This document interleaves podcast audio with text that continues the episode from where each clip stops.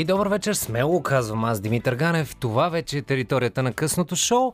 Момента, в който наистина можете да се отпуснете или най-малкото да се доверите на този глас, който седи пред микрофона, да ви преведе през това, което се случи по един забавен начин. Също така ще потърсим какво е да си мъж в днешно време с двамата ми гости, които са в следващите часове.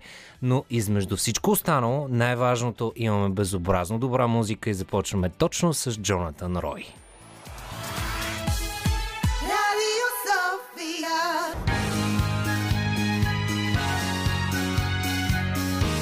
Радио София. Късното шоу с Димитър Ганев.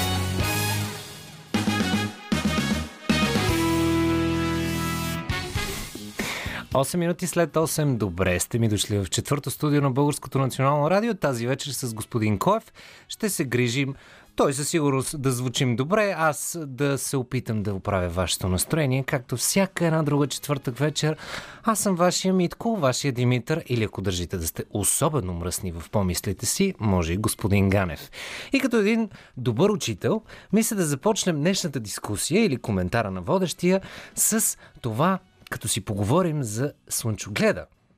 Защото слънчогледа е растение, което носи усмивка и щастие. Красив и много добър подарък за вашето момиче. Момчета, имайте го предвид, ако сте закъсали някога за цвете, слънчогледът е за вас. Слънчогледът също така е адаптивно растение, което идва от далечната Северна Америка. И слънчогледът проследява Слънцето, което се подразбира от неговото име. Индианците, примерно, причислявали семената на слънчогледа към изисканите блюда в ежедневието си. Въпреки, че преди консумацията ги смачквали, превръщайки ги в нещо като брашно. Някои археолози вярват, че индианците дори са се научили да произвеждат първия аналог на слънчогледово масло. Използвайки го в хлебарството, също така за козметика, за мазане на кожата и косата. И така стигаме до маслото. Или както му казваме по нашенски му, олиото. Защото нашето олио, за него хората са готови да се избият. Особено когато е на промоция. Хлъзгавият нрав е леко типичен за българското, което цени своята хлъзгава течност. А може би най-силната концентрация на хлъзгава течност се събира в около 240 трайно неконсистентни народни представители в една небесизвестна сграда в центъра на София. Под неконсти... неконсистентни, не ме разбирайте грешно, те са особено консистентни в хлъзгавостта и възможността да се просмучат във всяка една пукнатина, която носи изгода. Което ме подсеща, че май в БНР си имаме такива. Отклоних се. Простете, все пак трябва да сме политически коректни. Но под неконсистентни имам предвид, че бързо сменят посоката за максимални дивиденти. А през последните седмици излязоха уж социологическите нагласи според нашите вещи социолози за моментните щения на суверена. Ех, Славчо, когато си само във фейсбук статуси, ми е изключително скучно. Липсва ми твоя суверен. Та, какво ни причиниха социолозите? Показаха, показаха, извинявам се, показаха, исках да кажа. Изследванията на Market Links, Gallup и Тренд показват рекордно високо ниво на омраза към настоящите управляващи. ГЕРБ, които стремглаво летят към четвърти кабинет и ПП, които май са ББ или бай-бай. А да, и Костадин, онзи с благата физиономия, Костадинов, има по-висок процент на доверие от Кирил, онзи Харвардлията, Петков, който ни е премьер. Радев и Янев се ползват с най-голямо доверие. Костадинов пък в свои си поручвания или в собствения му свят горе в главата на малко извратеното пони, твърди, че Възраждане пък били първа партия. Но, шегата на страна. Ако съдим по проучванията на социолозите и всички, които се упражниха да коментират тенденции тези дни, България сякаш е след държавен преврат, всички мразят правителството и чакаме масови протести. Такива имаше, за тях след малко, че и там са интересни зависимостите. Омразата на братото българин към институциите не е нещо ново. Ето колегите от Булевард България припомнят, че само преди седмица Евробарометър показва драматичната разлика между скептицизма на българите и всички останали европейци, които възприемат информация за войната в Украина от националните власти спрямо източници от типа на една жена написа във Фейсбук. Социолозите пък, които сбъркаха два поредни изборни резултата, мислят, че в момента имат за цел единствено и само да всеят смут. Или пък вие мислите по-различно. Те не познаха за продължаваме промяната, за това, че ДПС предреди БСП или за влизането на възраждане в парламента. Нищо. За това пък премьер Костадинов ще въведе твърд ред или трудови лагери за всички противници. Прочетете малко повече за него, ще останете приятно изненадани за кого иска да гласува съседчето до вас. 62% нямат доверие на кабинета Петков, а само 24% искат бърза смяна на властта и вод за нов парламент. Тоест, по-малко от всички симпатизанти на ГЕРБ, Възраждане и Български възход, взети заедно. Той поради тази причина Бойко каза преди няколко дни, че имало време за нови избори. Като цяло, изследванията изглеждат странно – нямат ясна логика за представянето на данни за доверие към водещите политически фигури. Хм. И тук е редно да се върнем обратно към слънчогледовото олио. То, което хлъзгаво се обръща към избирателите си и казва, те коалиционните партньори са виновни, не ни слушат. Но реално, докато го казва, то вече се е вляло в точната пукнатина, която ще го остави на власт, а заедно с това ще успее да замъгли за пореден път очите на избирателите. Толкова добре. Затова тук идва и моя скромен поздрав с песента на Commodores и тяхното Slippery When Wet. Точно на правилното място, за да ви прочета предупреждението, което е изписано на бутилката. Внимавайте къде се вричате, защото политическото олио пребива и то лошо. Commodores Slippery When Wet. 94,5 Радио София. Гласът на столицата.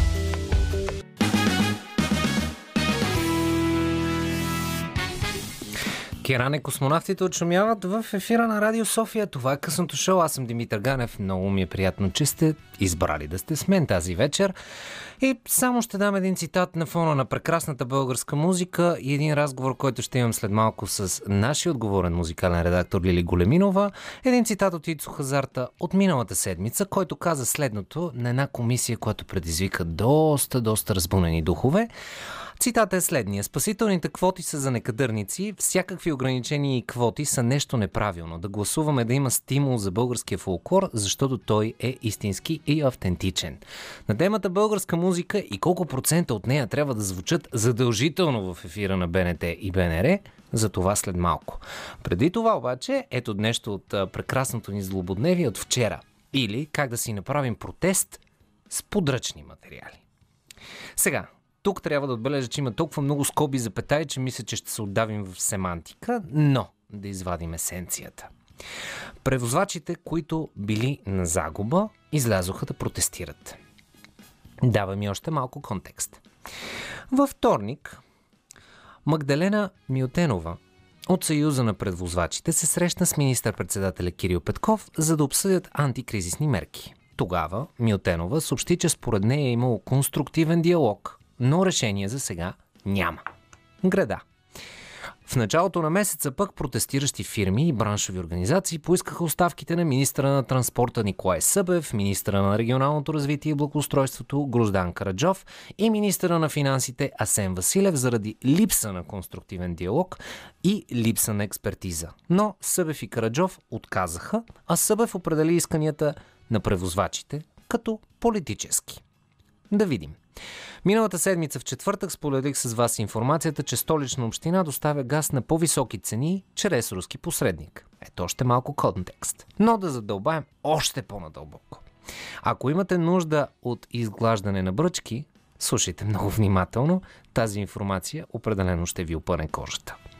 Оказа се, че Екатерина Йорданова председател на женската организация на ГЕРБ и общински съветник с 15 годишен стаж, бе сред лидерите на протеста на служителите на градски транспорт в София. Йорданова е председател на и на Сдружение Съюз на транспортните синдикати в България, които са част от КНСБ. О, не! Има политическа цел, която иска да дестабилизира страната и да върне една партия на власт. Шок и ужас. Същата тази Юрданова, която се бори за правда в транспорта градски, бе сред хората, които целуваха Бойко след освобождаването му от ареста. Извинявайте, малко се превъзбудих, но се сетих за освобождаването на лидера. Което ме подсеща, че все още съм дълбоко сърдит на министър Рашков и обещанието му да заключва Бойко Борисов всяка седмица.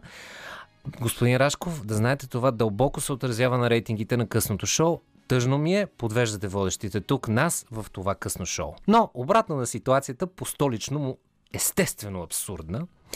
Първо се оказва, че общин, общинският автобусен оператор плаща милиони в повече за природен газ заради изключен изгоден договор с фирма доставчик. Извинявам се, посредник. Второ, общинските дружества неравно, наравно с всички останали фирми получават компенсации заради високите цени на електроенергията. Трето, столицата, която е и най-богатия град в страната, разчита почти изцяло на евросредства, за да подновява градския, градския транспорт и да прави ремонти. И една финална штриха от разследване на колегите от БърдБГ. Само за последните две години транспортните фирми са получили субсидии в размер на 163 милиона лева. Юнион Нивкони някъде около 16 милиона, Карат С също протестиращи някъде около 4 милиона и така нататък. И след това мое включване вече ми е ясно, че предимно ще пътувам в, с влак. Там поне е само Пеевски и нещата са спокойни. Упс. И като една панделка на цялото това нещо, което се случи в вчерашния ден, мисля да цитирам нашият аниматор Теодор Ушев, който написа следното. Виждал съм всякакви протести. Хората протестират за свобода, автономия, за права, за достойно заплащане, за социално осигуряване. За първ път виждам хора, протестиращи за правото на шефовете си да си купят най-новия модел богати. За да се почувствате по-спокойно и да влезем към това къде трябва да е българската музика в ефира на Радио София, на БНР и на българските радиостанции като цяло, ви пускам едно пласиво Every You and Every Me. Останете с нас или Лили Големинова, която ще се включи след малко. Точно 8.30 това е късното шоу и обещах една а, дискусия, дебат, а, разискване на една тема, която а, очевидно е доста болна и като цяло по целия свят а, е водена в някакъв определен момент.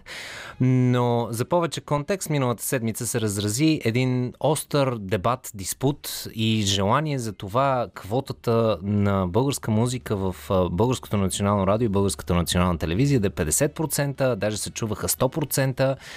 В обща линия една много нажежена ситуация с много експресивни мнения и за това реших а, да поканя Лили Големинова да дискутираме тази тема като наш музикален експерт, музикален редактор, един човек с а, толкова много музикални познания, че а, просто м- няма откъде да започна да ги обяснявам. Лили, здрасти!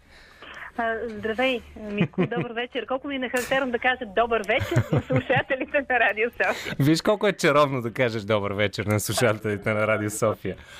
Лили, а, буквално искам да обсъдим аз и ти, аз като един музикален меломан и дълбок ценител на готината българска музика, както и ние Радио София, на качествената българска музика. Ти и твоето мнение, какво е на тази тема за 50% на 100% на квота на, за българската музика? Всъщност толкова ли не се пуска и не се чува качествената българска музика? Да почнем от там. Ами аз първо ще започна с процента. Смятам, че това 100% е напълно несериозно искане. Изобщо не знам как се е промъкнало. Дори, понеже ти самия знаеш и в социалните мрежи и навсякъде в момента има много сериозен дебат. Мгм. Дори сериозните поддръжници на това, че трябва да има квота, са много изненадани против изобщо говоренето за 100%. А оттам нататък вече м, то се дели на две. Едното е как, дали изобщо трябва да има процент и второто с какво ще бъде запълнен този процент. И тук вече е проблема, защото ти много правилно зададе въпроса, толкова ли не се чува хубавата българска музика, да започнем от факта, че тя се създава в момента, което е добрата новина. А, че ако се чува някъде, именно едно от местата, на които тя се чува, е Българското национално радио. Така че на практика, слагайки квота за българска музика, дори тя да е изпълнена с най-хубавото от нея, няма да промени много звучността на Българското национално радио. Смятам, че като цяло звуковата среда и така ниските критерии не, не идват от, от БНР, за БНТ и не мога да говоря толкова много за тяхната музикална картина а, като цяло. А, така че а, аз мисля, че този разговор е по-скоро трябва да е свързан с подкрепата на истински доброто в българската музика, подкрепата на някои по-малки, по-независими или други големи, пък неподкрепени от най-големите лейбали изпълнители. Защото дебатът би трябвало да е много по-широк, според мен, отколкото просто да говорим за едни цифри. Не, то, то реално тук и на, настана нещо, което мен особено му задачи. Сега факт е, че се хващам и за коментарите на Силвия Кацарова в лице в лице по, а, по BTV, където а, спомена доста факти, които са до, доста далеч от истината. Може би някога са били такива, но в момента не са. Факт е, че самия а, Ясен Козев каза, че 42% от а, това, което отчитат Music Autor като завъртане на българска музика, идва именно от Българското национално радио. И с теб пък си говорихме преди да, да влезем в ефир, а, си споменахме това, че ето примерно Франция е една от държавите, които имат квота за 40% музика с, на френски язик което означава, че това не става само дума за френски изпълнители. Mm-hmm. Квота при тях, както и ти вероятно знаеш, знаят се слушатели да го кажа, идва по-скоро като отговор на инвазията на английския език като цяло. И все пак ние можем да си представим какво количество от световната музика се прави на френски язик. Така че не може да се вземе автоматично, понеже във Франция реално погледното процента е най-висок. Но Силвия Кацарова, да, която наистина даде много повод за разговор, първо, за съжаление, с факта, че беше доста неподготвена, най-малко с споменаването на имаше едно изречение, ами няма нито една класация за българска О, да. музика. Ами има. Има БНР Топ 20 и, и между другото и други радиостанции имат класации за българска музика. Така че, честно казано, тя не, не беше погледнала и ако голяма част от хората, които се борят с тази посока, не са подготвени, това не е добре. Аз също си направих един малък ресърч, още повече, че съм живяла в Канада, където това е много важна тема, така нареченото CanCon му казвате, Canadian Content. Mm-hmm. А, но там го се говори общо съдържанието, не само конкретно на музиката и съдържанието, канадското съдържание а, трябва да е близо 50%, но отведено само до музика, най-малко 20% музика създадена или изпълнена от канадски изпълнители, което означава една от пет песни, което реално е, ние повече пускаме съвсем естествено поради uh-huh. факта. Говоря за Радио София, да. но и като цяло за БНР, че това е много, как да кажа, това е напълно става и без квоти, защото колкото повече хубава българска музика се създава, човек наистина с радост я пуска, както ти самия знаеш. Факт е, че едни уникални балади и уникални произведения ги, ги завъртаме и буквално сме като малки деца долу в редакцията на моменти, когато се нацакваме с нова готина музика. Да. А особено когато е българска, буквално е наистина като малките деца. Виж аз какво открих, ама вижте какво ще издават, ама тук получих един семпъл.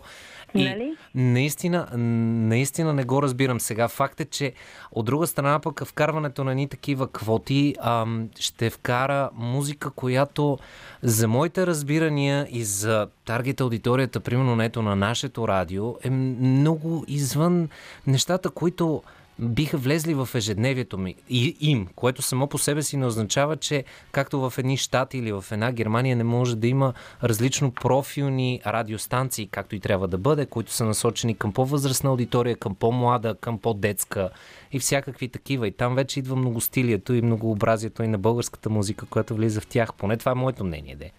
Така е, освен това, от друга страна, много е важен въпросът наистина тези квоти до какво ще доведат, какво ще сложиш ти вътре. Ако mm-hmm. още от същото не толкова добро българско съдържание, тогава те по никакъв начин няма да помогнат на българската музика. А, от една страна. Но това става като, защото аз чух, се битуват така, че да се започне с БНР и БНТ, пък после това да обхване и другите станции. Между другото, за държавите, за които споменахме ние с тебе до този момент, примерите са малко по света, само да кажа, с квоти, но mm-hmm. когато става дума за квоти, те никъде не са само за националното, националната да. Националното радио и телевизия. Словакия е другия пример, който много се дискутира. И само да приключа с Франция, която споменахме преди малко, между другото, от няколко години там има много сериозни дебати за това, че е устаряла тази квота. И говорят по-скоро за нейното намаляване или премахване. А в Словакия дигнаха през последните години от 30 на 35, 2016-2017 имаше голям дебат по а, този въпрос. Те имат действително такава квота, в която поне един от изпълнителите трябва да бъде да е живял или да има нещо общо с, с словашко гражданство през последните 5 години. Но все пак забележи, че ние можем да ги изброим на пръстите на едната Да. ръка. Факт е, между другото, в момента ето мога да дам контекст като човек, който е учил немски много-много години и съм живял в Германия. Там също имаше такъв а, дебат, който мисля, че а, спря да съществува някъде 2012 с а, едни публикации в а, Süddeutsche Zeitung и един от цитатите, който ми е останал в главата е, че а, няма нужда от такава квота, защото немската музика е качила толкова много качеството си, че никой няма да се очуди, сменяйки от, а, примерно, Джеймс Артър, да чуе след това някой немски изпълнител, който да е на абсолютно същото ниво и немската поп-музика просто е на готино ниво, което заслужава да го пускат и за това няма смисъл да се вкарват такива квоти. Ето така е решено в Германия. Е, така, ако стане в България, ще е чудесно. Просто Да. наистина.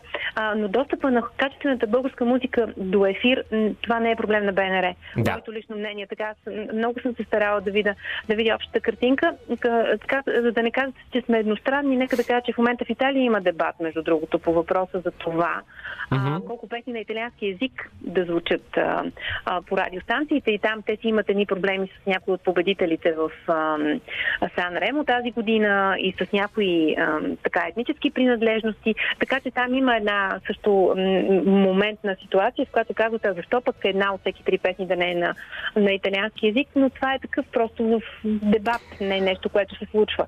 А, така че разговорът по-скоро е наистина за, за качествената българска музика, която така и така се създава, да бъде подкрепена достатъчно, за да може да продължи да се създава. Така е, но и другото нещо, което ти, ти намекна и в общи линии излиза от целия ни разговор е, че наистина ако се сложи една задължителна квота, това по себе, само по себе си означава, че започват да влизат много компромисни неща в един на теория и на практика. За нашия мога да гарантирам качествено подбран музикално плейлист и ефир.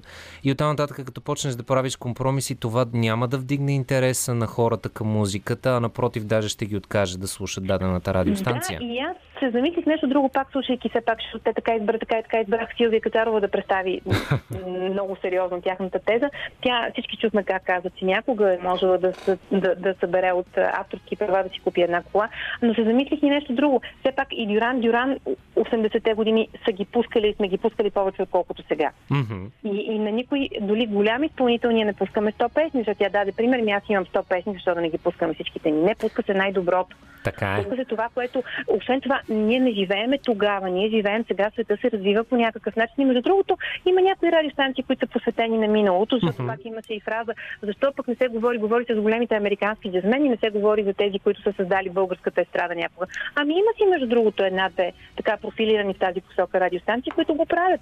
И все пак, наистина, стани най-голям някъде и ще те пускат навсякъде, включително и в родната ти страна, нали? Това е по въпроса за това, че някой не е голям само според това дали го е чувал някой български изпълнител или не.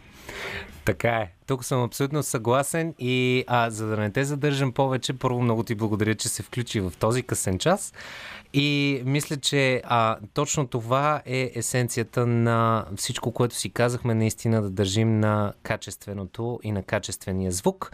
Благодаря ти, Лили. А, това е точно прелюдията, за да продължим и да се влеем в Прея и нейното пожар, говорейки си за качествена музика. Радио София. Гласът на столицата. 945 причини да си запазите следващия полет до Будапешта. Разбира се, слушайки Радио София, нямам идея как ще го измислите в полета, но това е бойната задача. И като за финал на този а, своеобразен хм, скок през злободневието, ще завърша с една от сериите Е, събраха се. Без никакви намеци, защото с българската прокуратура шега не бива. Ще го кажем така. Бившата шефка на СЕМ, Бетина Жотева, вече работи за Иван Гешев. И тук е момента да вметна, че изслушването за отстраняването на същия този главен прокурор на България Иван Гешев отново бе отложено. Самият той става пък от своя страна публично все по-смел, особено когато е поставен, оставен да отговори за каквото той иска. Пред журналисти за пореден път направи многословни коментари за измислените основания в кавички, които били отново в кавички политическа поръчка за въздействие върху независимата прокуратура и използването и като бухалка срещу хора, които мислят по различен начин. Така е, чухме опорните му точки и след това побърза да избяга, без да чуе конкретни въпроси. Та, госпожа Жотева и господин Гешев или, как беше старият лав, който сме чували, Господ е събирач. А за всичко останало си спомнете думите на една съдийка от специализирания съд. Вилислава Ангелова от преди няколко седмици. Цитатът е следният. Дори да ни изхвърлите от системата, организираните престъпни групи с радост ще ни приемат. А сега да излезем малко от българското и ще го кажа така. Ако някога сте се оплаквали от родителите си, тази новина е за вас. Индийска двойка съди бездетния си син за 615 000 евро. Мхм. Франс Прес предават, че Санджев и Садхана Прасад са похарчили спестяванията си за отглеждането и обучението на сина си, който в момента е пилот, и са заделили сума за пишна сватба. Сега те искат внук или възстановяване на инвестициите си. Цитирам. Синът ни е женен от 6 години, но със съпругата му все още не планират бебе. Ако поне имахме внуче, с което да си прекарваме времето, болката ни щеше да стане по-поносима. Посочва двойката в жалбата и допълва. Ние също трябваше да теглим заем, за да построим къщата си и сега изпитваме много финансови затруднения. Освен това сме психически разстроени, тъй като живеем сами. Тъй като съм чувал подобен коментар от майка, скучно ми е бе деца, направете, си вну... а, направете ми внуче, мога да дам своя пример и да всеете смут сред, сред роднини, роднините. Извинявам се. Зарежете доходоносната си работа в IT сектора и направете като мен, станете журналист в Българското национално радио. Хем скапан от работа, хем безперспективен за жените. И много важно уточнение, моля ви, когато минавате по, покрай оградата на Българското национално радио, освен задочните скандирания за уволнение на определени кадри от радиото. Винаги помнете, не хранете журналистите, после ние трябва да ги успокояваме. И като за финал една глоба по италиански. Кафене в Флоренция е глобено с 1000 евро, след като клиент се оплакал за цената на гореща напитка на полицията. Персоналът на кафето е пропуснал да нанесе новата цена на кафето на бар плота в именно това кафене. Разликата в цената, забележете колосалните 1 евро. От 1 евро е станало 2 евро. Хм. И току-що чух някъде там софийски кафеджи да се изсмиват изключително силно, но да се върнем обратно към Флоренция. След този ненапълно пропуск Собственика заявил, че е готов да си плати за тази грешка, но не е съгласен с закона, защото цената била отразена в дигиталното меню на заведението. Разликата с Софийско стандартно заведение. Едно такова оплакване ще ти коства троснатия поглед на сервитьорката, която ще каже просто момче, пий си кафето и не ми се обяснявай. А шамарът зад врата просто ще е по столично му бонус. И като за финал, момчета, тъй като ще си говорим за това какво е да си мъж, едно напомняне от мен за вас, че само една жена може да ви прости за нещо, за което не сте виновни. За това жените са толкова добри. След новините на Българското национално радио продължаваме с Елена Кирова и ще си говорим точно за това какво е да си мъж, какво означава мъжката дума, дали има токсична мъжественост и всичките тези неща. Тъй, че ако искате да се включите към тази дискусия и да разберем къде е мъжкото, 029635650, а сега на изпроводяк преди новините Magic на Робин Тик. Radio Sofia. 12 минути след 9 час аз продължавам да съм Димитър Гънев. Надявам се до края на късното шоу да продължа да вярвам в своето име и в това кой съм аз. Но влизаме в есенцията на това какво е да си мъж. Една тема, която ще поставим днес и със сигурност ще остане до края на този сезон на късното шоу като анализ. На гости е Елена Кирова, която познавате добре, но тя е едно олицетворение на силна жена. За това ще си говорим какво за нея и как тя възприема мъжете, но преди това Руши Винилиев и Хотел 2 звезди. Radio Sofia. Радио София. Късното шоу с Димитър Ганев.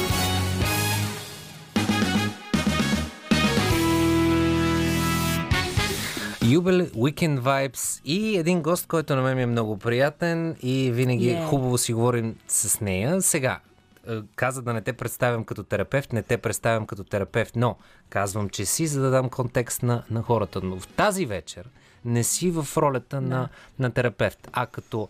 А в ролята, между другото, знаеш колко странно се завъртя така. Първо, здрасти, Ели, Ели Елена Кирова, на гости в късното шоу. Здрасти. Здрасти на тебе и на слушателите. Давам контекст, защото много интересно се завърза малко преди да си предадем щафетата с Боян Бочев и Елмира Джума от Добър вечер София в късното шоу.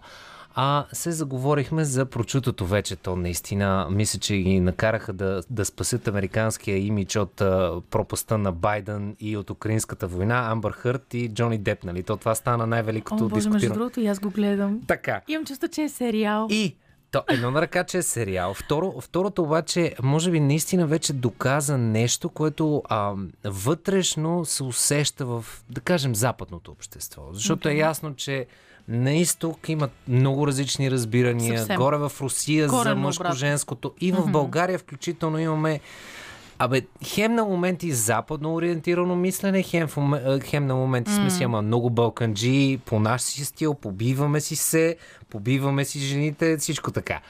А, тук в момента, ако искате да му опровергаете, 029635650. Шегата Сега на ще се страна... обади мъжа ми, за да опровергава това. Не, не, не, не. Шегата на страна. Много е важно. Закачам се. Но този, този процес, който ние дискутирахме преди да влезем в ефир, показа нещо, което абе, то е свързано и с мъжкото, mm-hmm. свързано е с това колко а, цялата рекламна индустрия, маркетинговата индустрия mm-hmm. е ориентирана към таргетирането на жени, mm-hmm. защото сте по-лоялните клиенти. И има нещо много сбъркано в а, цялото разбиране за това какво е да си мъж. Да, да започнем mm-hmm. от там, наистина от есенцията на този час, който ще си посветим с теб. Какво е да си мъж? Ще започна с това, че в Родопа планина да си мъж е да си този, който се е качил на магарето, а жена ти дърпа магарето по на нагорното и е нарамила доста голям наръч съчки. Така че а, зависи от географската ширина. Един Майко, не вид. те беше срам да ме родиш в София. Да, трябваше. Лирическо верно е. А, но, а, нали, това е нещо, което според мен само при нас може да се види, че е останало в така все още живи м, Балкански мачизъм. хора, да, но а, от друга страна сутринта така много сериозно се замислих, като ми го подхвърли а, въпроса. Аз уж обичам да съм подготвена, но от време на време и от моите собствени преживявания а, изкарвам. И си дадах сметка, че бих започнала с това, че сложно да не кажа трудно в днешно време някой да е мъж. Още повече мъж да е мъж. Че Защото се жени, жени, мъже има бая. А, нали, мисля, че ги виждаме и, и самите ние, когато аз, когато бях а, мъжко момиче и се справях сама, а, нали, самотна майка, не знам си какво си гледа, работи, това прави, онова прави. Т.е. когато трябваше да се справям, много беше е, сложно да дойде мъж-мъж, такъв а, м, човек, който иска да застане в ролята на мъжа в семейството, на, на водещия или да, не ми се иска да кажа на силния, защото смятам, че индивидите трябва да се допълват и, и да са като, нали, леко да преливат. Единия път единия е по-силен, другия път другия, но а, моя любим а, случай е когато аз влезнах в банята да затегна едно кранче, защото беше се разтекло там отдолу и си взех, ма както трябва, нали, взех си инструменти, всичко кълчища, аз мога да работя с а, тефонови ленти, смисъл, извинете, нали, все пак. А, 6 години съм била самотна майка, мога да се справям с всичко в живота. И, и гаджето ми тогава, отвори вратата на банята. По принцип, ние не си влизаме в туалетната, когато някой друг ползва. Отвори вратата и каза, какво става? Аз съм с, с надолу главата съм, нали, връзвам нещо, развър, развивам. И той каза, пази се, аз ще го оправя. Аз само махнах с ръка и казах, не, не, тук не се притесняй, аз почти съм готова. Ако не се пазиш сега, цял живот това ще правиш самичка. Бях, е, ако някой трябва точно сега да ме спре да бъда мъж в къщи, това е този мъж, заповядай душички, ето ти там, гайчен ключ, туюно и само ако искаш, не, не искам да ми помагаш. Чао, чао. И се изнесах. Честно казано, а, от време на време ми се случва така да си го припомням сама в главата си, защото аз съм научена, че трябва да мога да се справям сама. Каквото mm-hmm. и да се случва, трябва да мога да се справям сама, за да не съм зависима, за да бла-бла-бла. Но и предвид а, така напоследък а, мъжката аудитория, която а, как да, най-често, която се а, забелязва, те са по-скоро хора, които предпочитат а, да останат а, при мама, примерно, mm. разчитат на бурканите, М. а, или пък а, казват, о, ми тя като, като може да се оправя сама жената, ам да си се оправя, какво толкова, аз а, тук съм и длъжен. И понеже имах един много близък приятел, т.е. още го имам, много близък приятел, с който се бяхме разбрали, че ще, понеже бяхме почнали много всеки ден да се виждаме и си казахме, окей, между нас няма нищо като привличане, обаче ще, аз ще ти давам женското, нали? Мгм. Пък ти ще ми даваш мъжкото. И той каза, окей, влизаме да пазаруваме, за да си изготвим. Бяхме заедно на диета, ходихме заедно на фитнес. В смисъл беше много такава, много готина приятелска връзка, което доказва, че може да има приятелство между мъже и жени. И частност е, но има такива случаи. Няма да клъвна на подадената стъп. Е, да. И, и отиваме на касата, той остава да плаща, защото казва този път е от мене, ние се редуваме, всичко е окей.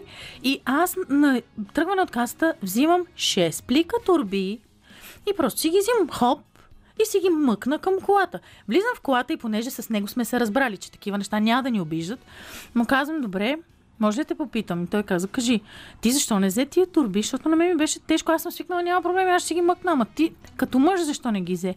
И той каза, Елена, ти ако не ме оставиш аз да взема турбите, трябва да те набия сигурно, нали? Какво да правя? Кажи. Сигурно да те фрасна, ти да ги пуснеш турбите, защото аз няма ти кажа, абе, ей, дай турбите и ти да дойдеш и да си, да, извинявай, ето.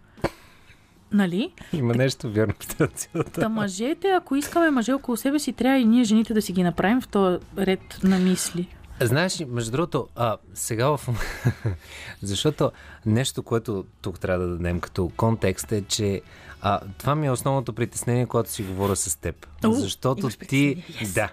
Защото ти, има, ти имаш способността да влезеш в, в позицията и да разбереш и от срещната страна. Затова Ето казах, точно тук мъжко-женското. Не идвам като терапевт, защото като терапевт е нормално да застана на средата и да имам, а, да искам да чуя и двете страни. З- за да не си измия, за да не си измиям ръцете и да кажем, жените сте ни виновни, казвам следното. Имах аналогична ситуация, да не кажа миналата по-миналата седмица. Когато, нали, мъжкото, бързото решение, лидерското, mm-hmm. кажи го, в смисъл св...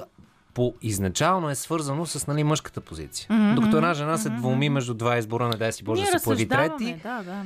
Ти вече, нали, първосигнално, може би, защото просто егото ти е Жените голямо. взимат информиран избор. Така е. Извинявай. Да. Мъжете обаче пък взимаме категорично решение, в което дори да сме сбъркали, Аз ще порите да. ще си го отстоим до края. да. Но а, следната ситуация се случва.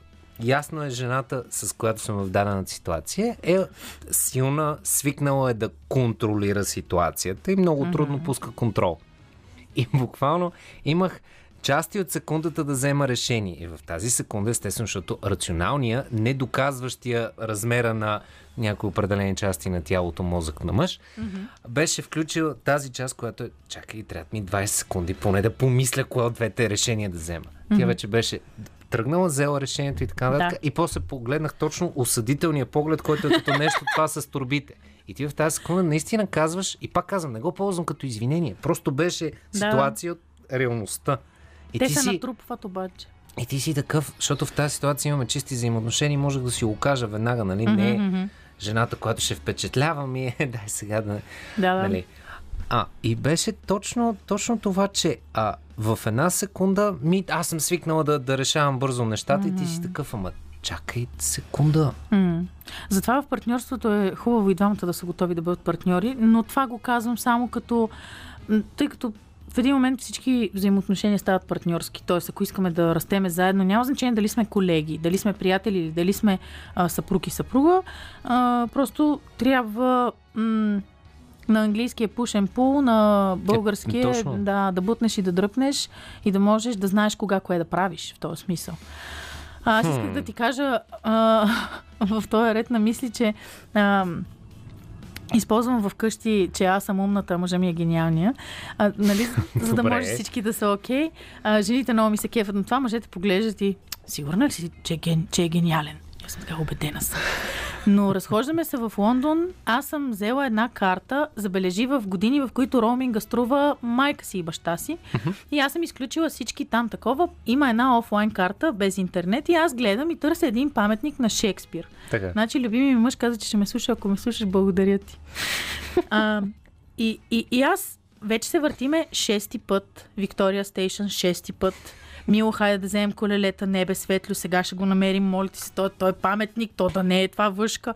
И той каза, слушай ме внимателно, сега ще тръгнем по главната улица. И аз казах, не, главната улица е скучна. И той каза, моля те да тръгнем на главната улица. Пред посолството на Тайланд. Имам снимка. Пред посол... Когато аз се предадох, Просто се предадох, вече няма. И, и моя любим мъж просто каза, ето тук, тъка, тъка, тъка, тъка, направо, направо и ще си стигнем до хотела. Моля те, краката вече, вече те болят, нали? Така, така. И аз казвам, «Ма, паметника на Шекспир, той казва, понякога. Не е нужно. нали, хайде сега, нека да ни намеря. Моля ти се, нека да ни намеря. И когато той разказа тази история, каза, жена ми се загуби, а аз съм, как ще съм се загубила? Не съм! Но, но наистина трябва да оставим да ни намерят някой път, да ни носят турбите в този смисъл. М. И според мен това, това прави един мъж повече мъж, само защото е научен така от обществото. Защото само до преди, примерно, там а, 100-200 години, сега не говорим за тук нашите ширини, но един мъж, когато е мъжкар, е лорд или е най-големия рибар в селото, няма значение т.е. на кое ниво е, но, но е а, той само носи. М, Нали? Тати носи, мама меси, ние така си го имаме всъщност мен provides. Нали, Да. Мъжът носи. Да. А, в а, руската култура, защото ти така използва, а, в- а, вярно е и за Узбекистан, и за Казахстан, а, мъжа носи, жената разпределя. И има сега ще излъжа дали е руска или казахстанска тая поговорка, обаче не мога даже да я повторя, но, но звучи като ако няма парички за помада, за крем за лице на жените, значи женичката не си е свършила добре работата. С разпределянето на парите. И аз казах, вау, това е много яко. И в къщи, между другото, от време на време практикуваме такива разчети, mm. правиме. Нали, аз взимам някакви такива решения за а, растежа на семейството, тук ще направим нещо. Но моя мъж се чувства достатъчно мъж, без да взима тези решения. Между другото, това е много интересно, защото и на мен ми е право впечатление, че приятелски двойки, семейни двойки, Мгм. роднини, винаги когато а, касата Мгм. е за жената, нещата са по-добре разпределени. И всеки има пари да си поиграе с нещото, което на него му Абсолютно. доставя удоволствие. Между другото, имам един много интересен клип от TikTok, забележи ти, който а, имаше нечовешки много милиони гледания, но за него след малко, а за вас и за нас. Специален поздрав с именно The Heavy и тяхното What Makes a Good Man. 94 и 5 причини да сте точно на тази частота, защото музиката ни е безобразно добра, гостите ни винаги са подготвени и си говорим за това, което изпяха и The Heavy. И между другото, странното е, че винаги, когато се сетя да си говорим за мъж, за добър мъж, винаги тази песен ми скача mm. в главата, защото просто наистина е много елементарно зададен въпрос с музика, която е безобразно добра. What makes a Да. good man? Mm-hmm. Обещах да, да спомена едно клипче, защото ясно е, че всички се правим, че TikTok не съществува, но подсъзнателно, съзнателно Много и така нататък се- има изключително добри неща. Този TikTok имаше следната ситуация. Очевидно ситуацията се случва някъде в в Дубай или в Ем- Емирствата. Скъпо направен, очевидно, сегмент от подкаст. Не успях да го намеря, признавам си. Но а, Чернокош много готин, много добре сложен пич, заедно с а, негов приятел мъж, седят срещу две наистина по всички критерии, както да ги гледаме. Невероятно привлекателни жени, очевидно интелигентни, защото не се изразяваха като тези кокони, които нали, обикновено олицетворяваме. И момчето разказваше следното. Момчето, което очевидно е със собствен бизнес и е добре поставен. И е културен и се изразяваше културно. Пак казвам, вадя контекст. Да, да. Но той, той казваше следното, че за да успееш с жените или с жената, която искаш, това означава, че никога, по никакъв повод, не трябва да показваш слабост. Защото в секундата, в която покажеш слабост, в, в съзнанието на тази жена, ти вече в смисъл, тя няма да те зареже, защото mm. интелектуално, примерно, знае това, това, това, това, mm-hmm. това.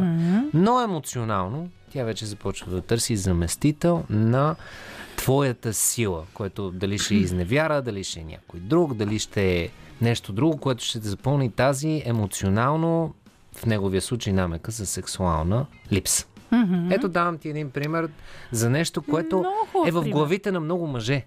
Много хубав пример и преди това ще зачета. Намерих списък, какво означава да си истински мъж. Добре. Нали, тук да, да се такова. Първо, пази честа си. Боже, надявам се всеки човек да си пази честа, нали, защото самодостатъчен е. А, тоест, той постига всичко сам, без да разчита на подкрепата на другите. Между другото, хубаво е и за жени тая работа. Винаги довежда всичко, с което се захване до край. Абе, През света Пил, пил, пил, пил. Не би ли трябвало аджеба и жените да го правят? Или може да раждаме наполовина? А, не, ако може, ако е опция.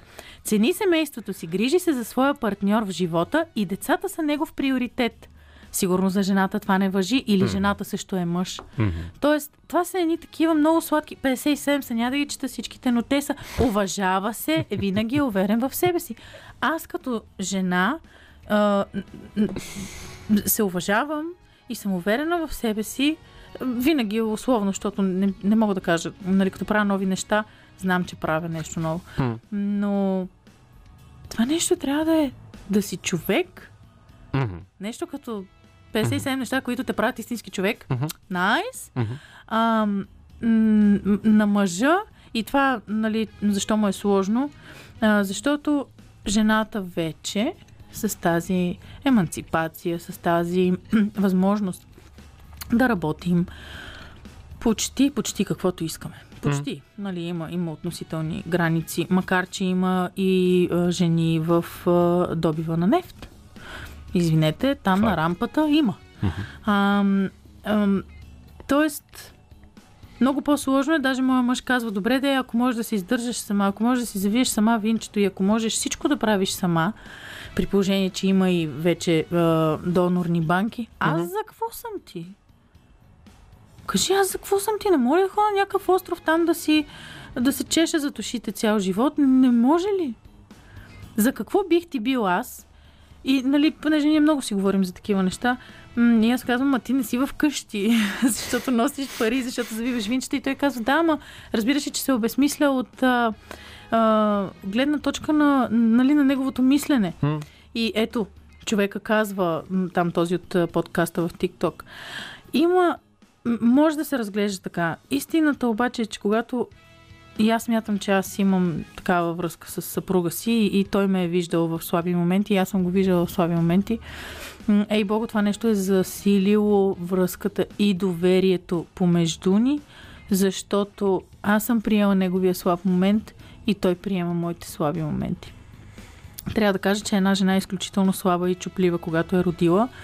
Ам, това, което направи моя мъж, когато аз бях слаба, а, трябва да кажа, че бих му го върнала стократно. Просто защото той го направи тогава и защото предишният мъж не го е правил, но нали, при мен е така се случват нещата. Пък предният мъж беше голям мъжкар. В смисъл биеше, а, оставяше жена си сама с ревящото дете и оставяше без пари, без храна и без, без, без. Ох. И беше уникален мъжкар. Е, това е братче, пиеше бира и ракия докато припадне. Супер мъж. И ако с това се задоволяваме, аз мисля, че ние сме пораснали и смятам, че и така по-младото поколение, така ще кажа, не новото, а, но гледам и децата си, аз имам две момчета вкъщи. Едното а, тия дни става на 12, другото е на 5. Такива кавалери са, толкова са сладки. Петгодишния събира всичко, което му харесва, за да го даде на неговата приятелка, която е на наше приятелско семейство, дъщеричката. Те просто са уникални и си разменят някакви неща. Толкова са милички. Големия ми син е също изключително вежлив, много така внимателен. И се надявам да пораснат такива мъже, които имат стойност и цен, ценността да видят, че жена им трябва да ги уважава и да ги оценява. И ако не го прави жена им, жените им, надявам се да нямате нашата работа.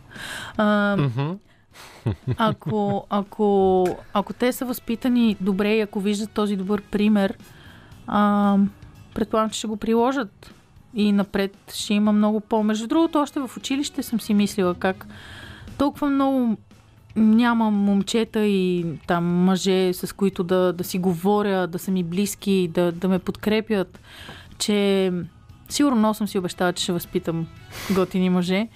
Та, та имам две момчета по този повод. Искат трета, третото да е сестричка. Викаме, как ще го поръчаме? Ако трябва да възпитавам готини мъже, ще. Добре да е въпрос обаче, че в много ситуации, ето примерно в наша клета България, М. а възпитаните мъже Мгм. често страдат от това, че са възпитани. Страдат, така е. Страдат от гледна точка на това, че влизат в със стигма, че примерно са с различна сексуалност. Това не знам, чувал съм го някъде, никога не съм го изживявал пряко. А, или В смисъл, че... че обвиняват, че са с различни. Да, Мгм, защото просто си възпитан или това, че се обличаш малко по-добре, веднага те вкарва в една друга графа, защото не си а, така издадено, набъбващо. Да. Са, нали, като не съм терапевт, мога да кажа, че Да. а, много, много е такива неща, като се случват и съм, о, аз не съм от тук. О, аз съм някакво извън 100% някой ме е пуснал просто да изследвам тая нация. Нямам никаква идея защо го правя това. И между другото, така няколко близки приятели М. с, а, така, с годините и когато вече стана спокойно и сигурно да обявят, а, че имат друга ориентация, го направиха. А, между другото, едни от готините ми приятели, така или иначе, а, винаги са били по-искрени от другите, винаги са били там, когато е трябвало да бъдат там. Тоест, в този ред на мисли, аз ако имам такъв партньор, между другото, познавам такъв мъж, много съм сигурна, че не е единствен, който има съпруга, има две деца. Просто ориентацията му е различна и желанията му са други. Това не го прави по-малко мъж, не го прави по-малко човек. Разбира се. Трябва да кажа, че е изключително точен и той, но даже не знам, интересно е защо защо такъв човек, който е добре възпитан и се облича добре и м- танцува готино, прави шегички, а защо се впечатлява от това, че го сравняват с нещо, което не е? Е, сега, вътрешно ти прекрасно знаеш, че е, дори не терапевта в теб, Мгм. осъзнава, че мъжете си обичаме конкуренцията. И когато не липсва конкуренцията, ни е скучно. Да, на и знаеш какво се получава? Получава се така, че вие виждате много яка мацка на бара, М. заставате до нея, казвате, о, колко добре изглеждаш тази вечер, искаш ли да пием заедно нещо или там каквото правите, не знам, нямам представа. Толкова отдавна беше. А, и в един момент от другата страна се появява някакъв Аз това мачо. го правя в библиотеката. Тихичко, шепнеш. а, Имаш опцията да влезеш по-близо до... Така, да, да. продължи, моля Окей, те се, мачето, Всеки си има така. някаква тактика, сега нямам представа. Не съм близо в библиотека от години. А, и всъщност, а, като от другата страна, ако се появи някакъв мач и каже, какво? И Страшен каката, бебер. и каката тръгне с него, защото е факт и се случва и така нататък. След това идва една щупена кака, която звъни на готиното момче и казва, бе, аз се обърках, нали, то ме щупи тук, разбие ми сърцето, не знам си какво си. Ако а, готиния мъж, това му е целта, да лекува беззащитни и сладки принцеси, дамста in distress е термина, но да, принцеса в нужда. Милия. Ами да. А, между другото, когато това не е фокус и не е цел, се получават по забелязала съм аз. Защото аз като имах цел и бях написала един списък и трябваше да може да кара кола, да пали огън, да прави това, да, да стои начална стойка. И той като се появи, аз съм така, ма не, не карам по списъка, сега не съм толкова ужасна. Обаче в разговора става дума и той казва, ами да, аз тук карам кола, не знам си какво си. Аз така, «А, Ето добре, точка 57 от списъка. Челна стойка, моето момче, да. лягай. И аз психически така на ум си правя чек, чек, чек. И в един момент се оказва, че моя съпруг в момента, извинявай, любими, ако не трябва да го казвам, го късат три пъти на изпит. Може да кара кола физически смисъл, може да я подкара, но няма книжка и си е казал за себе си, добре, тук има, има таксита, има метро. Защо по дяволите да... Между другото, много Е. жени съм срещала и като стане дума, и те казват, как така не кара? Той какъв мъж е? Вау! Ако да кара кола го правеше мъж, по дяволите ще да има, не знам статистиката колко шофьора има мъже, ама о майко мила. Мисля, предлагам следното. Тъй Да. като идеално се връзва с това, че не можеш да избърза с любовта и Фил Колинс, да чуем един Фил Колинс и след това ще ти разкажа на колко от гаджетата съм им карал колите и колко удоволствие им доставяше това. Връщаме се след малко. Това е Радио София.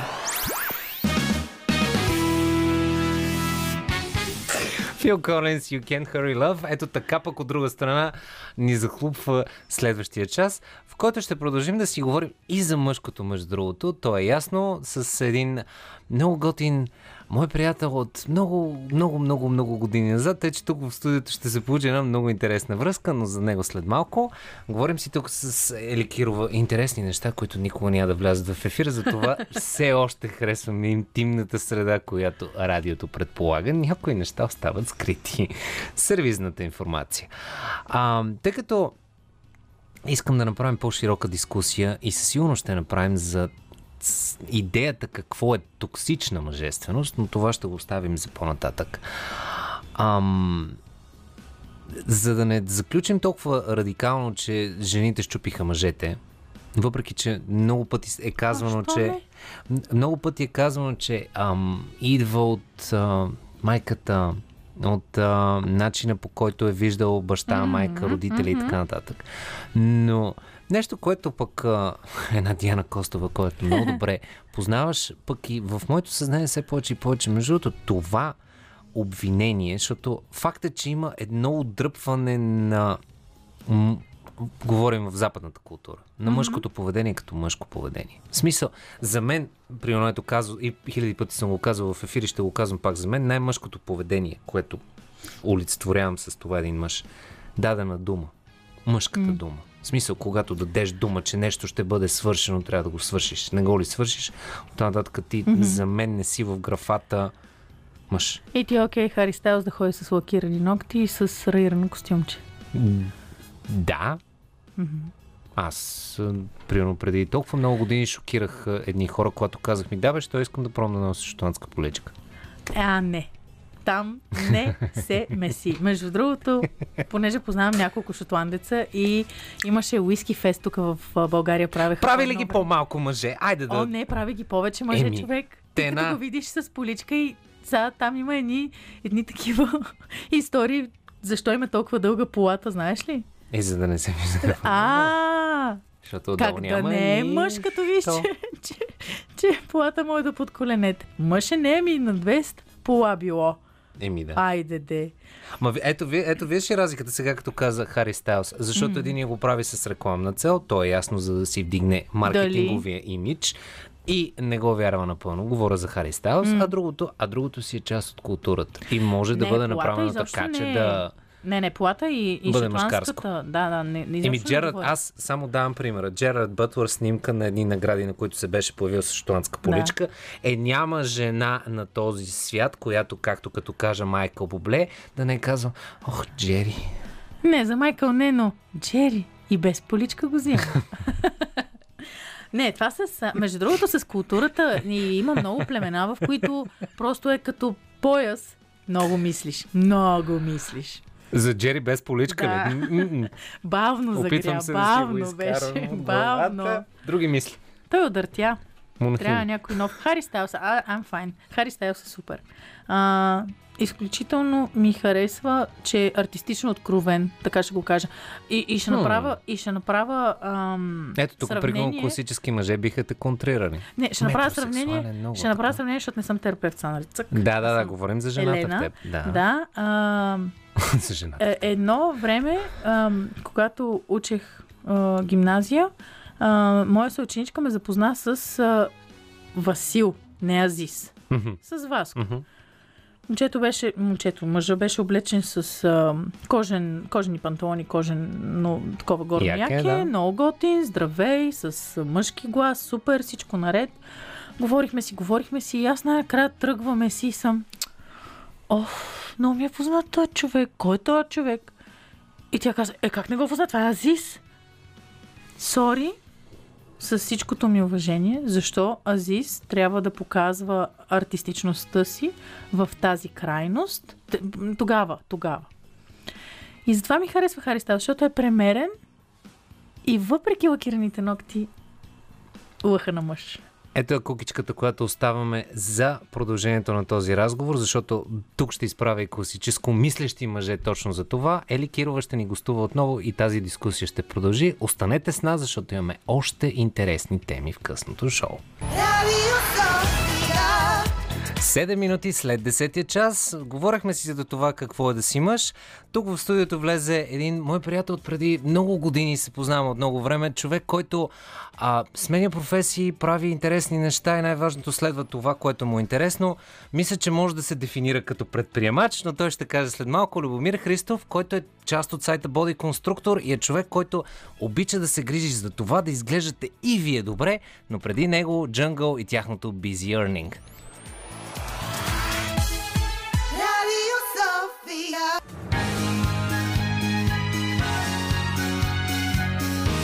Радио София. Късното шоу с Димитър Ганев.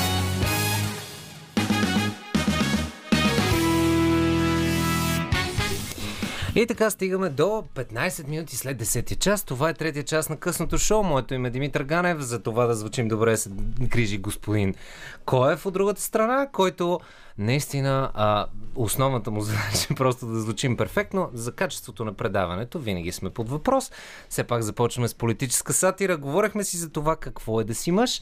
И сега в момента на гости ми е един човек, с когото, ето, признавам и го казах и няколко пъти вече в ефир, се познавам от много години, но сега си ми в ролята на гост Любомир Христов, човек, който е предприемач, активен спортист, и със сигурност ще си говорим за това как се готви един човек за трибой. Но първо да започнем с това. Здрасти, как си? Здрасти, добре съм. За първи път в радиото. Гостувал съм в телевизия много пъти, но в, и в YouTube, но в радио за първи път. Така че добре, че почна да работиш в радиото, че да се видиме. Абсолютно. Факт е, че не сме се виждали от прекалено много години, но винаги поканата за едно късно шоу натежава везните в правилната посока.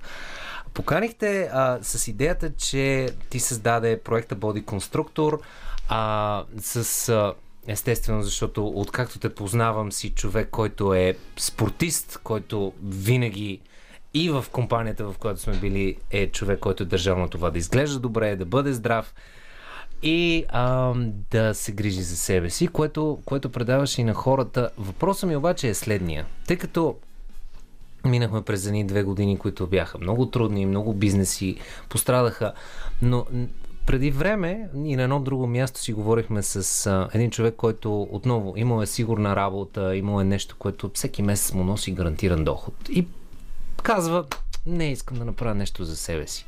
Толкова ли е лесно да започнеш нещо за себе си? В смисъл, просто в един момент си го на- наумяваш и почваш да го правиш. При мен беше лесно, защото не си давах сметка с какво се захващам. И не знаех, че се изискват топки за това да го правиш.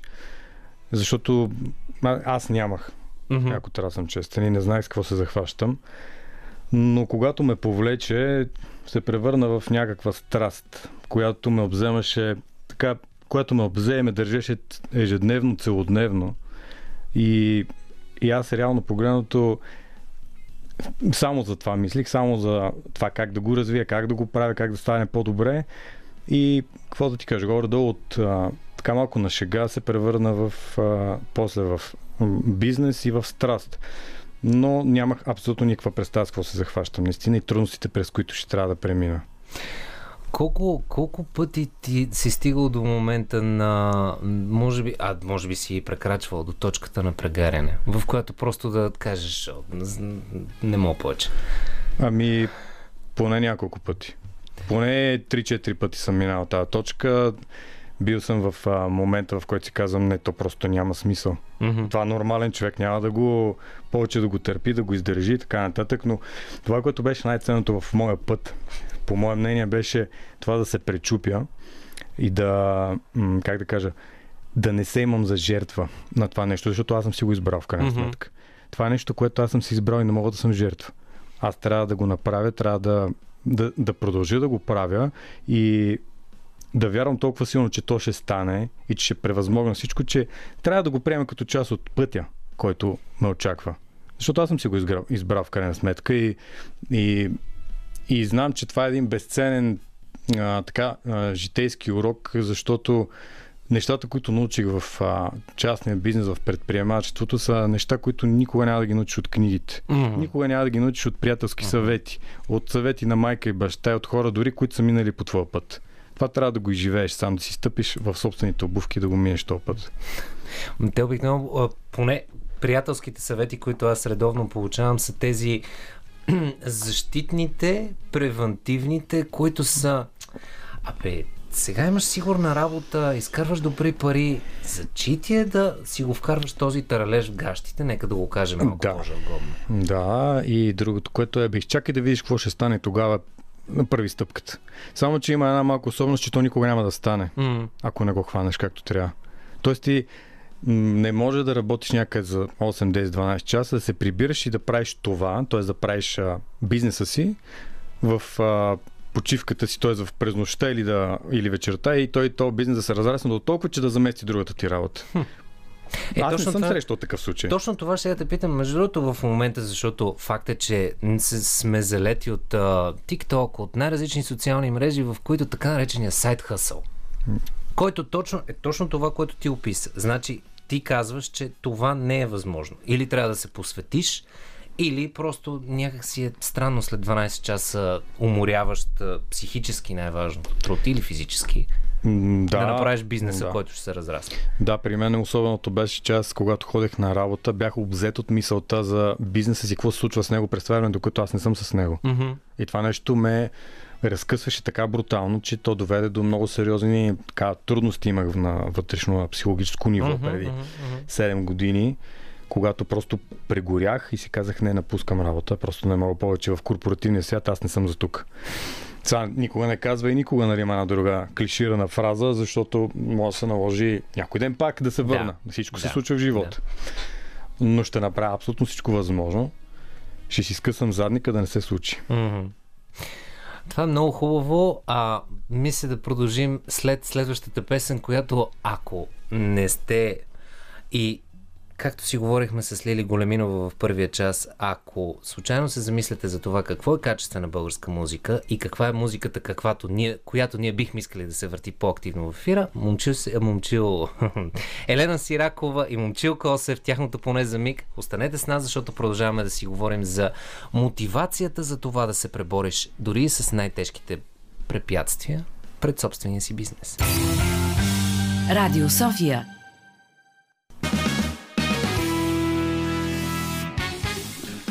Това е късното шоу, в което си говорим за нещо много важно и извън, е- и извън ефир си го говорихме точно за, за мотивацията как започваш. И тук стана въпроса за това, всъщност как ти си започнал. А започна ли с заделен капитал или просто започна от нулата? Ами, реално погледнато от нулата. То ако заделен капитал там водиме 1000 лева за капитал, по-скоро не. Нали, смисъл такъв. Не, не. А, нямахме никакъв заделен капитал. Правихме всичко на ентусиазъм. Правихме всичко в а, единственото свободно време, което имахме вечерта, сутринта, по нощите. И страстта ни беше в началото да пишеме стати и да правиме материали, с които да образуваме, забавляваме хората на тема Мгм. фитнес и силови спортове. Това ми беше основното ядро, това, кое, това което всъщност а, горях тогава. И съответно след това видяхме, че това нещо така не може да продължава вечно. Мгм. Защото то е инвестиция на време, инвестиция на... Нали, инвестирахме в хора, които да пишат тези статии, да създават този контент. И трябваше да го монетаризираме по някакъв начин. И тогава всъщност се сетихме, че трябва да продаваме нещо. Стигнахме до варианта с услугите, да изготвяме хранителни тренировъчни планове, но не ние да ги изготвяме, защото ние не сме Мгм, мгм. хора, които имат ценз, които имат дипломи, а да намерим хората, които да го правят и те да са разпознаваеми или да ги направим разпознаваеми. Така че това беше втората голяма стъпка, която така продължи дълго време и след това вече там, където се усетих в вихара си, вече беше създаването на видеосъдържанието. На Мгм. видеопредаването, реалититата. Това беше наистина най-голямото предизвикателство до момента, защото ние нямахме никаква представа с какво се захващаме. Никаква представа. Кое кое е първото нещо, с което, ама много остро се сблъскваш с стената, когато влезеш в продуцентската роля? Ами, на мен най-трудно ми беше така да, да стегна екипа, колкото и странно да звучи. Тоест екипа да бъде наистина дисциплиниран, да спазва това, което му казвам. Мгм. Защото идеята е от мене. Аз не очаквам от тях някаква страшна креативност. От а, операторите може да има някаква креативност, от а, монтажиста също, но реално погледнато генералната концепция в моята глава, искам Мгм. така да изглежда, но ми беше адски трудно на тия хора да а, така в началото да, да им скръцна с зъби, за да не ги изплаша. Мгм. Това ме беше страх. Защото когато не дойде оператор или двамата оператори не дойдат на снимките, снимките няма да се случат. Естествено. Госта а, няма да дойде повече и ние сме, се превръщаме в една банда някакви измисленяци, които са си Псевдопрофесионалисти, дето Псевдо, да, да, които нещо се пънат, правят нещо, ама нещо не им е сериозна работата. И, и този момент беше много труден. За да станем наистина сериозна така група, сериозна мини организация, която да си следва графика и да го прави както трябва. А продължаваш ли в момента с продуцентстването и с идеите да бъдеш продуцент на видеосъдържание? От 3 години не сме, а, от 3 години не съм. А, но сега това, което планираме е нещо, което така ми се върти от адски много време в главата. А, искам да правя подкаст. Между другото имам идеи вече за гости, за теми, за къде ще се прави, какво ще се прави, каква техника ще се купи, от до всичко ми е в главата.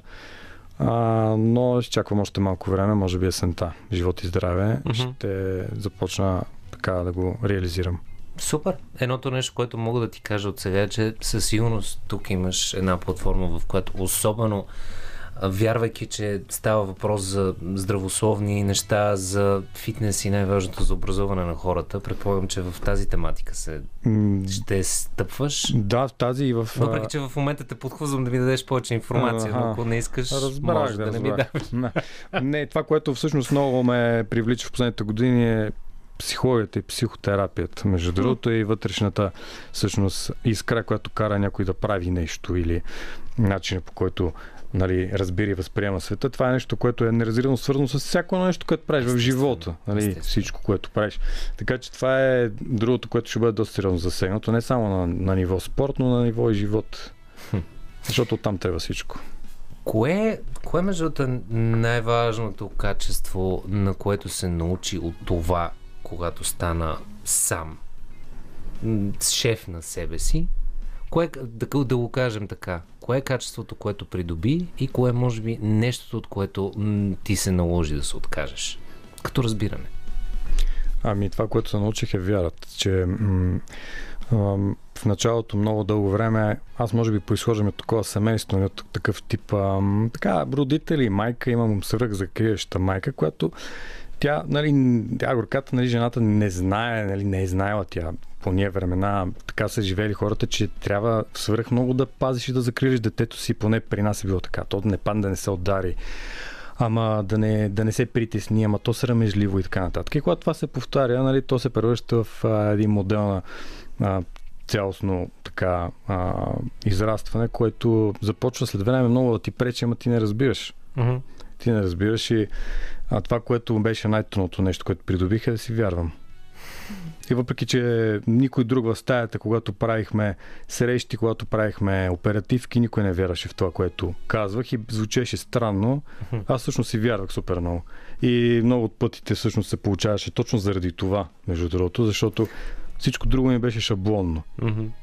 Защото има един, айде да не казваме лут, ама да кажем един лут отпред, който вярва в цялото това и всички Да. тръгват след него в неговата идея. Според мен е точно това. Винаги е така. Винаги, абсолютно цялата човешка история, като погледнеш, винаги е било така. Добре, а, предлагам да продължим и да си говорим точно за това какво е, защото много често го закачаме и тук в а, късното шоу и всячески, при все, че първия час винаги е насочен към политическа сатира, се опитвам да не е насочен само към политика, но като кажеш лидерство и не знам защо много хора завиват на там, но да си поговорим и за това след малко, а преди това нека да се върнем назад към 70-те с едно убийствено парче, което аз лично много обожавам. Руфус Шака Кан, тяхното You Got Love. Почти 25 минути преди 11 час. Има още малко от късното шоу, а ние си говорим тук за спомени от училищните години, което винаги е приятно да се върнеш далеч-далеч назад. Но, пък от друга страна ми даде, ми даде един хубав въпрос към това, защото ти си човек, който винаги е бил работещ и човек, който в смисъл не бяга от работа. Въпросът обаче е как намираш време да детоксикираш от работа? Как намираш ли времето да се изключи? Защото едното нещо, което се губи в сайт хъсъл културата, в това да си градиш собствен бизнес и така нататък, е това, че в смисъл нямаш от 9 до 5 или 9 до 6 регламентирано работно време. Как изключваш? Кога изключваш? Изключвам, когато а, слушам книги, Uh-huh. нещо, което открих преди година и нещо. Тогава всъщност то навлезе в България. Оказа се, че е точно моето нещо. Точно моето в това да се пренеса в друг свят, да чуя друга история, друга гледна точка, да се обогатя.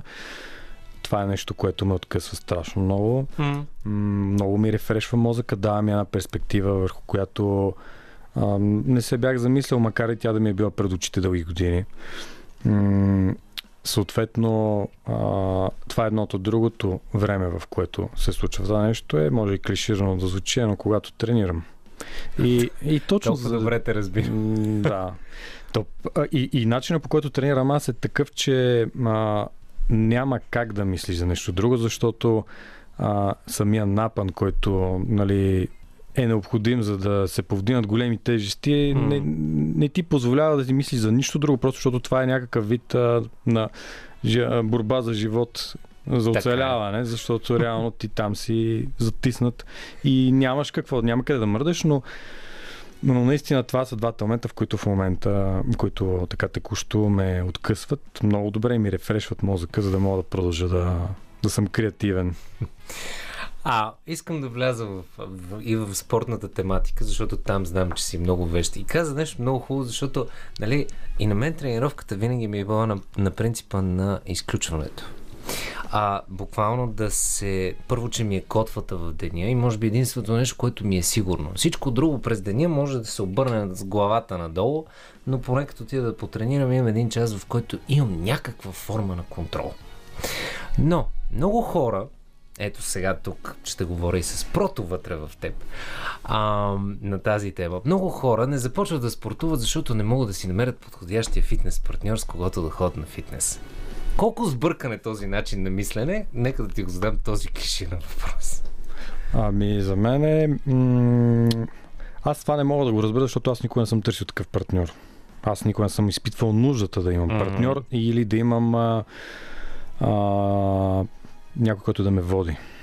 Тай да го наречеш треньор, инструктор, както и се го нарича. Не съм имал нуждата от това, но винаги съм се опитвал да заровя егото си някъде и да, да чета и да се уча от по-опитните, като разговарям с тях, като съм смирен М, пред тях м. и пред другите. Дори и пред тези, които ги гледам, че са по-начинаещи или че им, че са по- а, така неориентирани, винаги съм се опитвал да съм по, как да кажа, да, да, не, да не изглежда така, че аз, видиш, всичко знам и мога и, и да, да излъчвам високомерие.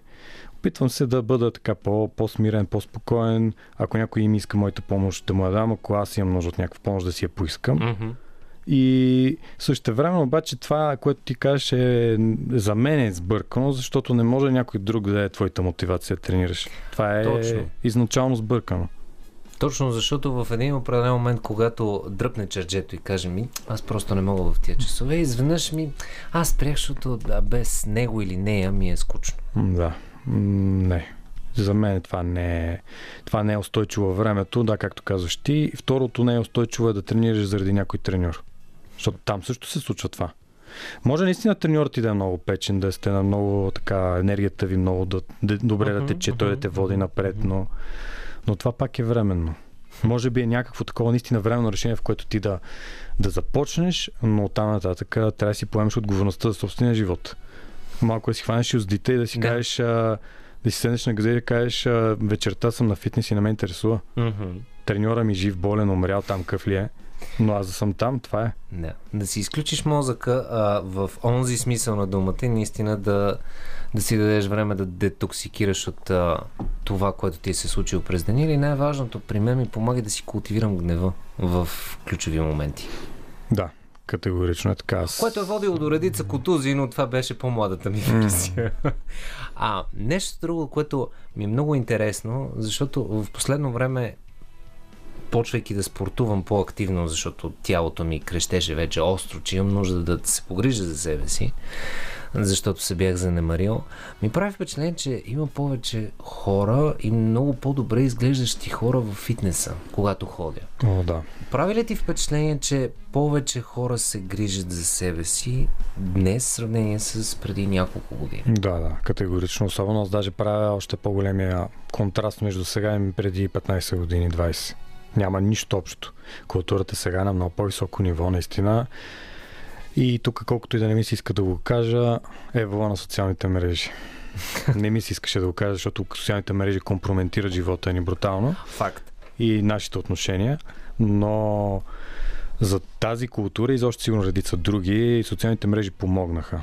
Mm-hmm. Да, може би са и навредили със сигурност до, до известна степен в определени аспекти, но това хората тренират масово да, да се амбицират от това как някой друг изглежда по-добре или как може нещо. Или... Това е благодарение на социалните мрежи предимно. Това е, това е самата истина. Какъв е твой съвет за човек, който е... Абе, има проблем с мотивацията, обаче пък за сметка на това а, има нужда и усеща, че има нужда да започне да спортува. Какви са, какви са, какви са първите, как, какви са първите крачки, които ти би посъветвал, за да можеш да тръгнеш в посоката към това да изградиш един полезен за теб навик? Ами да намериш това, което ти харесва да правиш като в смисъл да ти доставя удоволствие да го спортуваш. И, и ти реално не можеш да го намериш от първи път. Малко е вероятно, М. но за това моята, моят съвет е да пробваш колкото се може повече неща. Защото ако не пробваш, няма как да знаеш. Е, реално погледнато ти за една година можеш да пробваш за по два месеца 4, 5, 6 спорта и да видиш наистина кой ти доставя удоволствие. Защото някои много хора не ги кефи да ходят на фитнес и там да седят и да правят Мгм. нещо монотонно. Те обичат динамика, тенис, склош. Други обичат да тичат, обичат пространство, планините, височината, гледките. Си различни сме, затова трябва да се пробва всичко. Аз съм пробвал и това с планините, пробвал съм тичането, пробвал съм а, тенис не съм, но съм пробвал а, плуване, и намерих своето, просто защото пробвах. И не отхвърлям нали, другите неща, но реално погледнато всеки трябва да намери своето и да му доставя удоволствие, за да го прави. Иначе не ти ли доставя удоволствие, ако е на сила, по режим, по това, че някой ти е казал, че трябва да го правиш, няма как да се получат нещата. За, защото сме тръгнали по паралела на митовете. А, мит ли е това с тези 90 дни на промяната, 120 дни на промяната? Те имат, имат ли и дългосрочен ефект или по-скоро краткосрочен? Правиш ни 90 дни и обаче после може би навика не е формиран напълно. За мен е мит. Всякакви такива числа са мит. Защото те не почиват на... Това според мен не може да се, да, да се направи някакво наистина сериозно проучване, се за, направи подобно заключение. Mm-hmm. че а, трябва да спортуваш нещо 90 дена или 120 дни. Може да има някъде такива изследвания, аз просто не вярвам в тях и не вярвам в начина по който са направени. Направени и популацията, от която са взети хората и фокус групите, върху които са на- направени тези изследвания. Аз вярвам, че за да стане нещо м- постоянно, трябва да го правиш 4 сезона или една година. Трябва да го направиш Да. от 1 януари до следващия 1 януари. Без значение какви празници си имал и така нататък. Тогава може да се каже, че е навик. Да. Не, не, е въпрос на, не е въпрос на предизвикателство, Не. а е въпрос на това. Аз и нещо, което винаги много ме дразни и в последно време много скачам. Винаги, когато ме видят колеги тук в редакцията, че се храня, нали, приготвил съм си вкъщи за хапване и си го нося, о, ти пак ли си на диета? И аз казвам, не бе хора, аз просто така се храня. аз съм цял живот така. Много ме, да- много Е ме дразни това, не, на, това е, епитет е на диета, на режим, М. на такова. Не трябва ли да се възприема вече като начин на живот? В смисъл и спортуването, и храненето, и това да се грижиш за себе си, да си готвиш, да си правиш. Това е цялата тая тенденция от изместването от това да си да пушваш хард, да си dedicated и така нататък. Всичките тия послания на социалните мрежи от преди 5-6 години сега постепенно се изместват в това да ти е наистина го усещаш отвътре, да го правиш с удоволствие. Много е трудно това. То- та- Тази транзиция не, е, не е нещо лесно, но за да го възприемеш по този начин, да, наистина пак ще има моменти, в които ти е писнал. Наистина ще има моменти, в които не ти е вкусно. Гадно ти е, не ти се ходи да тренираш, уморен си и така нататък. Ами почини си, в крайна сметка нищо. с тези задушени Да, броколи. Ми, иначе тогава си хъпни просто каквото искаш един път, път, два пъти, ако искаш и после продължи пак. Аз, аз това го правя. Да. И ми помага. Да, не съм професионалист в смисъла на такъв, да, който да, е, да излиза на сцена по културизъм и там всеки, всяка една калория да е важна и да е брои, но а, да се отпуснеш така един път седмицата, два пъти в седмицата. Ако имаш примерно 30 хранения в седмицата, аз примерно имам 35, два пъти ако изям някой чит, Мгм. няма да ми се отрази кой знае колко. Просто обаче ме разтовари толкова много психически, че аз в следващите 33 хранения ще съм на, на 99%. Няма да гониш това, което Да. си се лишил, просто следващите пъти. Да. А и нещо, което винаги се забравя тук, между другото, е а, това, защото обичам забележи комикс, филми и филми като цяло. И естествено съм гледал Луварин с Хю Джакман, разбира се, и Хенри, Хенри Кавил, който е нали, Супермен, и сега The Witcher. И двамата разказаха едно и също нещо. За сцените, в които са голи, нали, които са най-яки, жените припадат по тях и са абсолютно урелефени и са в страхотна физическа форма. И двамата нещо, което казаха, беше 72 часа ми се разказа играта. Пил съм половин капка вода или нещо такова и буквално в сцената, която не е свръхеротична, свръхпривлекателна, а, Хенри Кавил разказваше за The Witcher, аз щях да припадна. Защото просто не е ял нищо и 72 часа е бил на... Тъй, че нали, тези, тези тела, които са готови за състезание, са просто за определената сцена. Да, и това нещо е... Това е малко, което си научил, сигурно е behind the scenes. На някакъв Да, да, да, те се самите казва... си го разказват. Да, и това е нещо, което... И то далече след като излязъл сезона, нали? Да. Но има и друго. Те са така, защото това може би не е техния лайфстайл. Аз Да. така си мисля. Нали, те не са а, скалата. Е, да. Ето. Сега за скалата не е толкова трудно да стигне до там, защото той това го прави всеки ден от а, 30 години, да кажем. М, но при тях, да. Така че определено не трябва да има такива остри крайности, челенджи и... и... А, а за мен са полезни тези челенджи, аз съм го правил със себе си, Мгм. а, в това да видя докъде мога да стигна. Но аз си го знаех от преди това, че това е целта му. Да видя докъде мога да стигна, да се пушна, да видя докъде мога да стигна. Но не е като крайна точка, в никакъв случай. Това Да. е като някаква стъпчица, просто после след която така лекичко да си почина, а не да го направя на всяка цена и после да се отчая, че Оф, много ми е гадно това, не мога да го правя повече, дай да си върна онова, защото то просто не се издържа. Нали, Не Да. е в този смисъл. Не, ти, ти, го, ти го каза много важно. Сега, в повече случаи, може би при нас мъжете играе много лоша роля егото.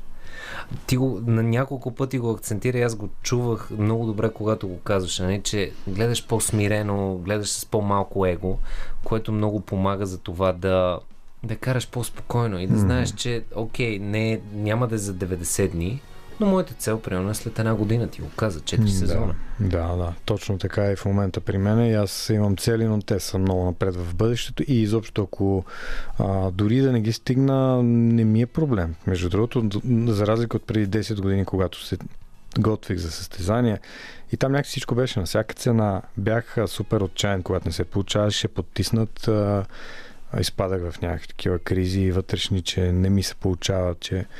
А то беше съвсем естествено да не се получава, защото аз прегарях постоянно. И се контузвах брутално И просто това е един от най-важните ми уроци, всъщност е да ги приемам нещата много по-леко, спокойно и изобщо, абе, мисля, какво тако, в крайна сметка. Кът, тъй като вървим към финала на интервюто, можем ли, можем ли да кажем нещо като човек, който спортува, който е участвал в състезания и се готви за състезания? А менталитета и мисленето на спортиста помага ли в това да бъдеш предприемач и да бъдеш лидер на екип? Да.